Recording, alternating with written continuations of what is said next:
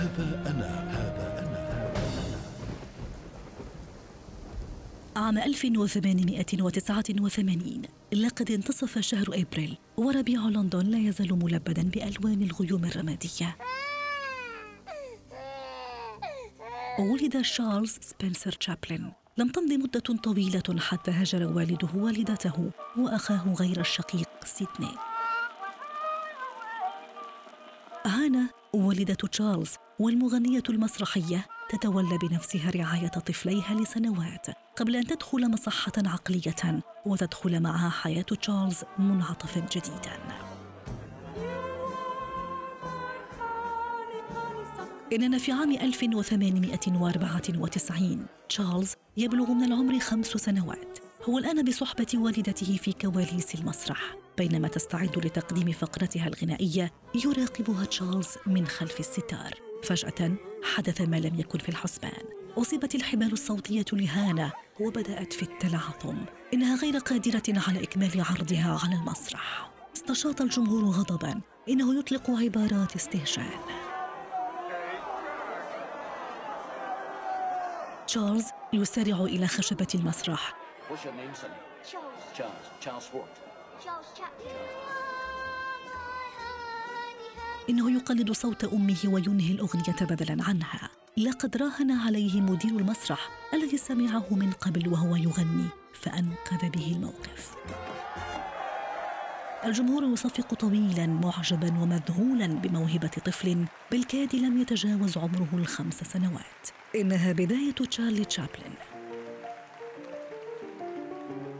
تسلح تشابلن بحب والدته للمسرح وأصر على أن يشق طريقه في هذا المجال. إننا في عام 1897 تشابلن يستخدم معارف والدته وينضم لإحدى الفرق الموسيقية قبل أن يخوض أولى تجاربه التمثيلية في مسرحية شارلوك هولمز. تشابلن يشتهر بشخصيته الصعلوك والمعروفة أيضا باسم المتشرد.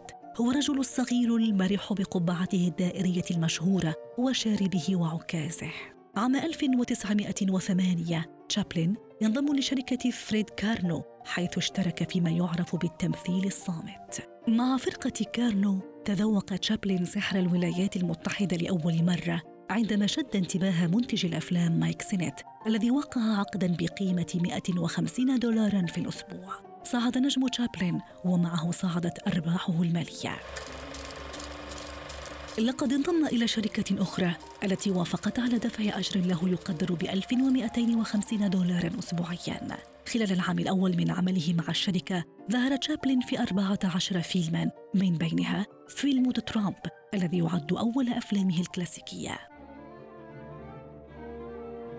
تشابلن في ربيعه السادس والعشرين هو الآن نجم فوق العادة. لقد انتقل إلى شركة ميتشوال ليقفز معها أجره إلى 670 ألف دولار أمريكي إنه يقدم أفضل أعماله كفيلمي 1 AM وفيلم Easy Street عام 1917 desperate with hunger, and here it was Thanksgiving Day.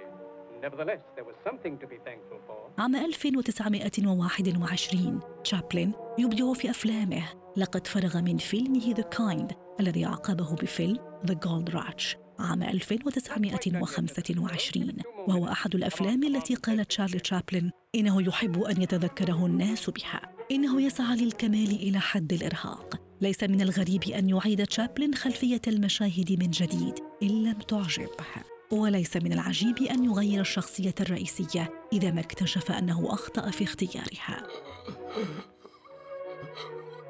سويسرا صبيحة الخامس والعشرين من ديسمبر عام 1977 تشابلن محاط بزوجته أونا وأطفاله السبعة. لقد حلت ساعة الاحتضار. توفي تشابلن صانع البسمة ومهندسها. هذا أنا.